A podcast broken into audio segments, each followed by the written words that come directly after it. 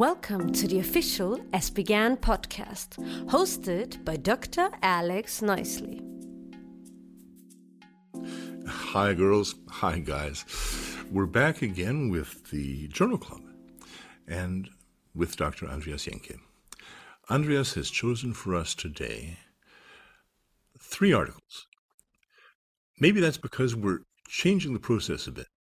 We're taking articles from the most recent number of JPGN, which by the time this appears will be the July number, and we're skipping over the June issue. So rather than the usual two, we're dealing with three. The first one, titled Risk Factors of Cancer in Pediatric Onset Inflammatory Bowel Disease in Denmark and Finland, is one of the beautifully, beautifully packaged, tied with a bow, studies that we can expect from the Scandinavian countries. It compares incidences of malignancy, both inflammation related and possibly treatment related, in patients in Denmark and Finland with age matched inflammatory bowel disease controls. And I, I found it a pleasure to read and it had a surprising, at least to me, conclusion that may be relevant to your patients. Andreas, take it away. Yeah, um, nice, nice summary, Alex, as always. If you read these papers from Scandinavian countries, you always get envious about these large population databases they can use. And um, but on the other side, we should be grateful that they come up with these data and demonstrating particular risk factors or changing the direction how we see or, or interpreted things um, in the future. So let me flesh that out just a bit. They studied 6,700 kids with with pediatric inflammatory bowel disease over a nearly 25 year period. Yeah, that's wow. right. And yeah, that's right. And um, they they they basically study a whole population. And this is what's so valuable about these papers. And I mean, they found a little bit less than 1% of um, malignancy in this cohort over this period of around 20 years. And um, they tried to figure out what are risk factors for the development of these cancers in these particular population, because this is always concern for the treating physician um, regarding the, the grade of inflammation as a potential risk factor for, for disease or malignancy development, and on the other hand, the immunosuppressive therapy. And um, they looked at two different kind of malignancy, so disease associated. So this is basically like a colorectal carcinoma or cholangiocarcinoma or adenocarcinoma of the colon. So every diseases which can be explained by in vitro ex- experiments based on chronic inflammation. I want to point out here, though, that in the cholangiocarcinoma group, they didn't have a single instance of autoimmune sclerosing cholangitis. Just as, oh, what's up with that? One, but back you go. And then they had the non disease associated, the non DAC cases. They had the TAC cases. So, what does T stand for? Yeah, T is just treatment associated cancer, and this is usually um, skin cancer and any kind of lymphoproliferative dis- disorder, like as lymphoma, basically. Mm-hmm. So, and um, they they had something a little bit um, more than fifty. Unfortunately, they were not able to track all these um, patients, so they ended up eventually with uh, 16 disease associated um, cancers and 21 treatment associated cancers. And they matched this with another cohort of a little more than 300 p- pediatric IBD without any cancer development. And um, then they had a follow up of all the patients, mean follow up um, of around um, 10 years. And um, what's quite interesting is, again, that thiopurines like, like azathioprine obviously has a substantial risk for or being associated with um, treatment associated cancer. So they found an 11 fold increased risk for this um, cancer development if you ever have been treated with um, thiopurines. God forbid. Yeah, and, and on the other hand, they also found a correlation between the, the time period you've been treated with these and the risk for cancer development. The I longer, mean, the worse, have, right? Yes, the longer you've been treated, the higher um, is your risk. But it, it's important that we try to um, better understand the importance of these data. So, first of all, the confidence interval is quite large, ranging from 2 to, I think, 110. So, so this is because of the low number of patients. So we do not know where we end up with the with the risk. So it could be just a two-fold risk, but it could be even higher, like 20, 30, 40 times higher. On a practical basis, what's the difference? If you've, if you've been given thiopurines, then you refer the kid to a dermatology clinic and have them gone over, or? Yeah, of course, you should do that. But um, I mean, if you, you, you need to think about um, also not the individual risk or, or mm-hmm, the mm-hmm. individual problem, but also um, you think about the whole population. So, okay. um, for example, uh, usually between the age of 20 and 30, the risk to develop a lymphoma in this age group is 4 to 100,000. So, mm-hmm. if we mm-hmm. have an increase in risk by tenfold, this means for for such a society that we have 36 more lymphoma patients every year, which mm-hmm. is quite substantial, I would say. Sure, sure. So this is important. And on the other hand, they could not found or they did not found any association between cancer development and biologics. So at oh. the moment, most of the physicians say, look, we start with um, with the thiopurines, they are not that bad. It's it's not so strong treatment. And if it does not work, we go over to the to the biologicals. So, and this is also how this is perceived in the in the press, in the public. So most parents come to me and say, "Oh, biologics, they are very strong, very dangerous." But if you look, or if you think about the, this data, maybe we need to change our view on that. In particular, if you consider that in Crohn's disease, only 20% of the patients are stable in remission on thiopurines. So a very low number of patients. So is it really worth trying these medications anymore in these patients? I think we just need to start thinking about that. How long follow up have we had with biologics? I mean, in this study or or just, just overall, where, how long have we been using thiopurines and how long have we been using biologics? I'm ignorant. I don't have the answer. But well, have we followed the biologics out long enough to see if they have um, unpleasant side effects? Well, probably for sure they have unpleasant side side effects. Oh, I mean so, in terms of malignancy. Of, apologies. Of course. Okay. So, so and there's always the discussion um, that there might be an association to malignancy with um, biologics. So this started um, late in the last century. So, okay. so we do not have this long time period as we have with the thiopurines as follow up, but I would say we have at least 20 years. And um, I would have assumed or expected that in this cohort, which was from, from the late 90s to the early 21st century, that we probably could get some some idea on the effect of biologics on the development on malignancy.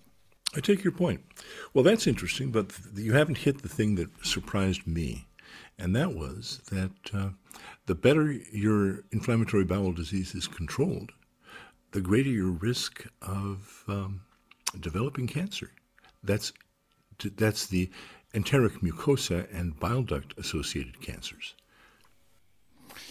Yeah, at first glance, um, this might be surprising, but um, you're not surprised. You well, I was surprised, but I can give you an explanation for that. So, or I can hypothesize something, yeah. Um, possibility. So it depends. Um, if you follow up your patients, what are you aiming for? Are you mm. aiming for clinical remission? So that means bowel movement is okay, no belly pain, um, the patient is developing fine. Or do you really aim for mucosal healing? So, mm. do you really check hmm. fecal inflammatory markers regularly, like fecal calprotectin or so? So, okay. if you don't do that, so it might be that you have a lot of patients in clinical remission, but with a low grade of um, mucosal inflammation, which then eventually will turn into into malignancy. So that's that's a lovely interpretation. What about the possibly more drastic one that uh, that is that the better you impair the function of the immune system with regard to maintaining inflammation, the, the further you dampen that down, then you also, at the same time, dampen the immune system's ability to conduct surveillance and to knock out mini tumors before they become maxi tumors. Yeah, this is a very good explanation as well. It's a little bit more concerning, I have to say.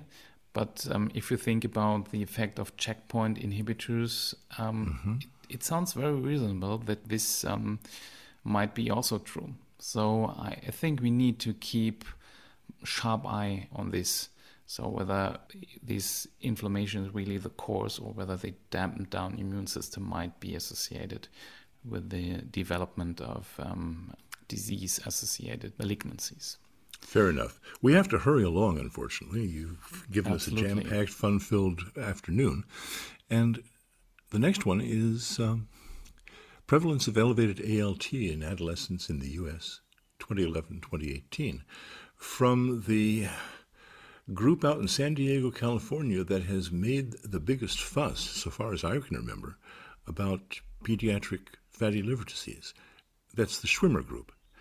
What do you make of. Um, well, Andreas, I have to tell you, when somebody starts to talk about Asians as a subgroup in a population and doesn't differentiate Koreans from people from the Punjab, I start to think, how am I going to make any sense of this? So that, cards on the table, first off, hmm.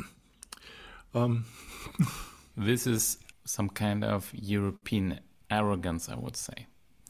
So hey, I'm sorry. Us? I mean, I'm European. I can do that. So, so okay, okay. Um, so I think yeah, it's a good point. You you cannot necessarily compare someone from South Korea to someone from India, which India mm. is also Asian. So. Mm-hmm. Um, so I think this is a problem, but um, from my point of view, this is not the main focus of this study. So, no, no, okay. I mean, if you read this this study, you get the impression that, I mean, almost everyone in these states has elevated um, liver enzymes, and this is uh, is an ongoing pandemic which ends up in a disaster. Doesn't and, just I, I, want you want to run and scream you want to run in circles you want to scream and shout. Yes. Um, but i mean I, I think the the message of the authors is important on the one hand, but on the other hand, there are some things I see in some way a little bit critical. So first of all, I mean they take thresholds of liver enzymes like 20 and 26 very mm-hmm. low. So this might be arguably too low. And, and those um, were from those data were from Schwimmer's group, his reference number six, gastroenterology. He's the one who said that alanine aminotransferase cutoff values are too high to detect pediatric chronic liver disease. I agree, but I necessarily do not share his, um, his opinion. So mm. I think it might overestimate the problem. So there is basically there's a real problem, of course, but if you if you take this data serious, so even the healthy non-obese children in the US have an have a prevalence of almost 10% of elevated um, liver enzymes. And I think this makes possibly healthy children sick. Mm-hmm, I think this is mm-hmm. not not the way we should um, we should perform medicine from my point, personal point of view. But on the other hand, I mean, there is a large number of obese patients which has elevated liver enzymes. And I think this is even this is more important. Like in the obesity group, more than five percent, something between five and ten percent, has elevated liver en- enzymes 10, 10 times uh, the the upper normal limit. So this is this is a serious problem. So of the obese, you probably have ten percent with um, NAFLD. So ALT twice the upper limit of normal is what they yes. say. Yeah. Yeah, ten percent of Hispanics, six point yeah. three of whites, yeah. 5.6 of Asians, whatever they are, and yeah. 3.3 of blacks. But that's with the 2xULN. On the yeah. other hand, it's very difficult to sort out from his text, from this, this group's text, whether they're talking about 2x ALN or just ALN as their cutoff for declaring somebody. Yeah, this is a little bit hmm. cloudy and um, not easy to follow. So um, you definitely need some time to read it. So, from my point of view, it clearly demonstrates we have a problem. So, um, the problem is mainly again, from my point of view, in the bees population, and we should take it serious. But on the other hand, we should not start making possibly healthy kids sick. Let's so, just say that let's just say that the San Diego group has presented interesting information that clearly call for more funding and increased research. Yeah, nicely summarized. So I think we need to move forward um, uh, liver disease and GLIS3 mutations. Transplant considerations and bile duct paucity on explant histology from a group in Birmingham in the UK. Ooh, um, well, this didn't. This this paper didn't have me quite wanting to kick the cat, but I, I am really fascinated as to why you thought this is worth discussing. So, first of all, I think um, for every clinician, it is important um, that we think about new diseases, that we perceive new diseases, new pathophysiological mechanisms. And I mean, it's a, a nice presentation of two cases on this um, GLIS3 mutation, neonatal diabetes with, um, with um, hypothyroidism kidney disease, which um, eventually also has some severe liver problem. And I mean, if you screen, if you have a baby with neonatal diabetes and you do a next generation sequencing, you should make sure that this gene is included in the panel.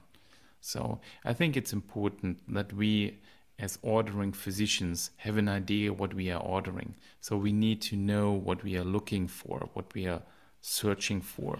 Okay, that's is, a, that's a message for your endocrinology colleagues, yes? What about for us in GI?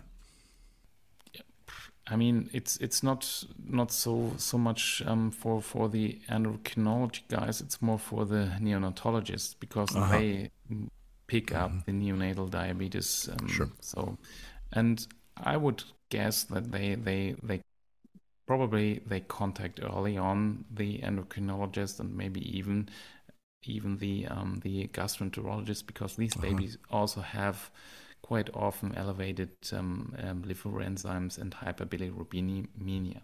So it's just just read it and and remember the, the the cases so that if you have a kid like that, you think about ordering this specific genetic testing.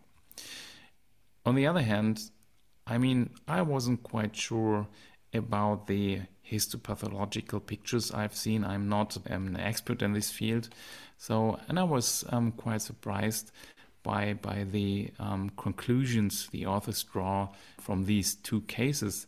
And I wanted to ask you, what's your expert opinion on this is can we just say that GLIS3 obviously is important for bile duct development and that these author might have found a new pathophysiological explanation for this disease? Well, you certainly can't tell that from the paper.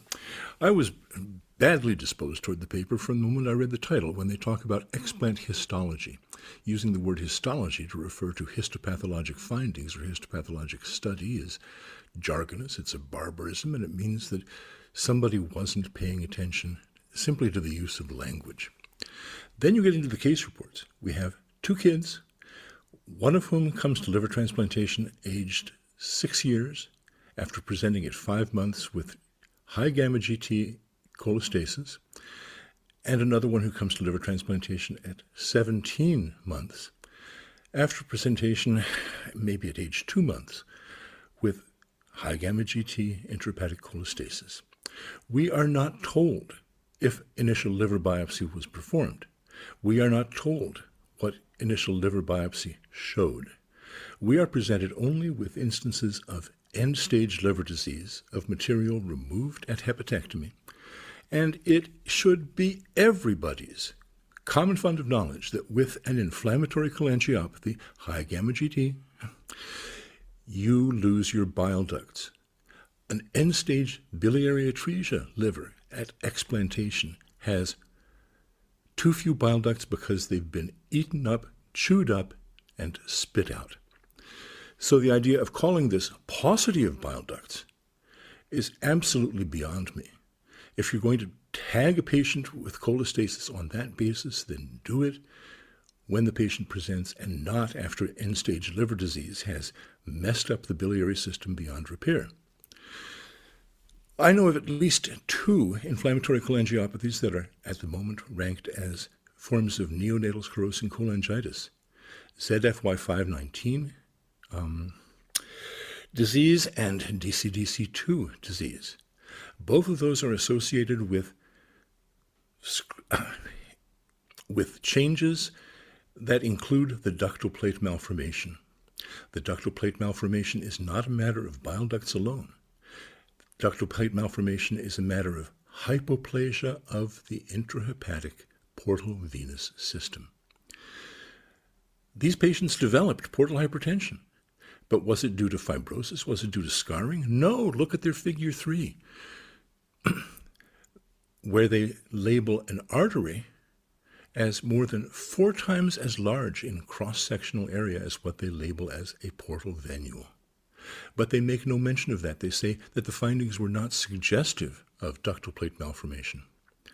I think that ductal plate malformation screams from the page, but that they didn't recognize it and that ductal plate malformation after long term inflammation and extinction of bile ducts looks exactly like this, at least in the DCDC2 and the Z519, ZFYVE19 patients whose livers I've been able to examine.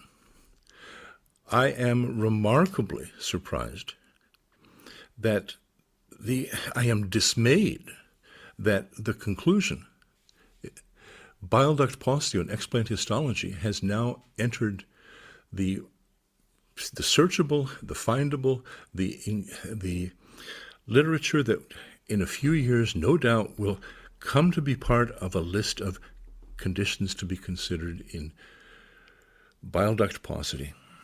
We're never going to be able to weed that out. Well, I mean, this clearly shows it's always important that you critically read the papers and have your own opinion. And if you're not sure, like like I was, you need to ask an expert whether he can give you additional insights. Andreas, you abash me. I should have been emotionally better controlled. Oh well. Um, I'm turning into a grumpy old man, and, and I guess I kind of enjoyed it for five minutes, but I'll try to do better. So, Alex, you are not a grumpy old man. On the contrary, you still have the enthusiasm to go into this discussion with all with all your heart, and I think this is important. And I hope that we will have more of this discussion in the future with the next episode on our podcast, the August issue, which um, will also then be highlighted in the table of content in the August number of JPGN. So Alex. Well, I do have I do have one last thing to say, and that is for those of you out there who are listening and who happen to have a kid with GLIS3 mutations among your patients, write into JPGN. Give us a letter to the editor saying this is what we see on initial biopsy. That's still a point of considerable interest, and I look forward to reading those letters in the months to come. Thank you very much for listening. See you next time. See ya.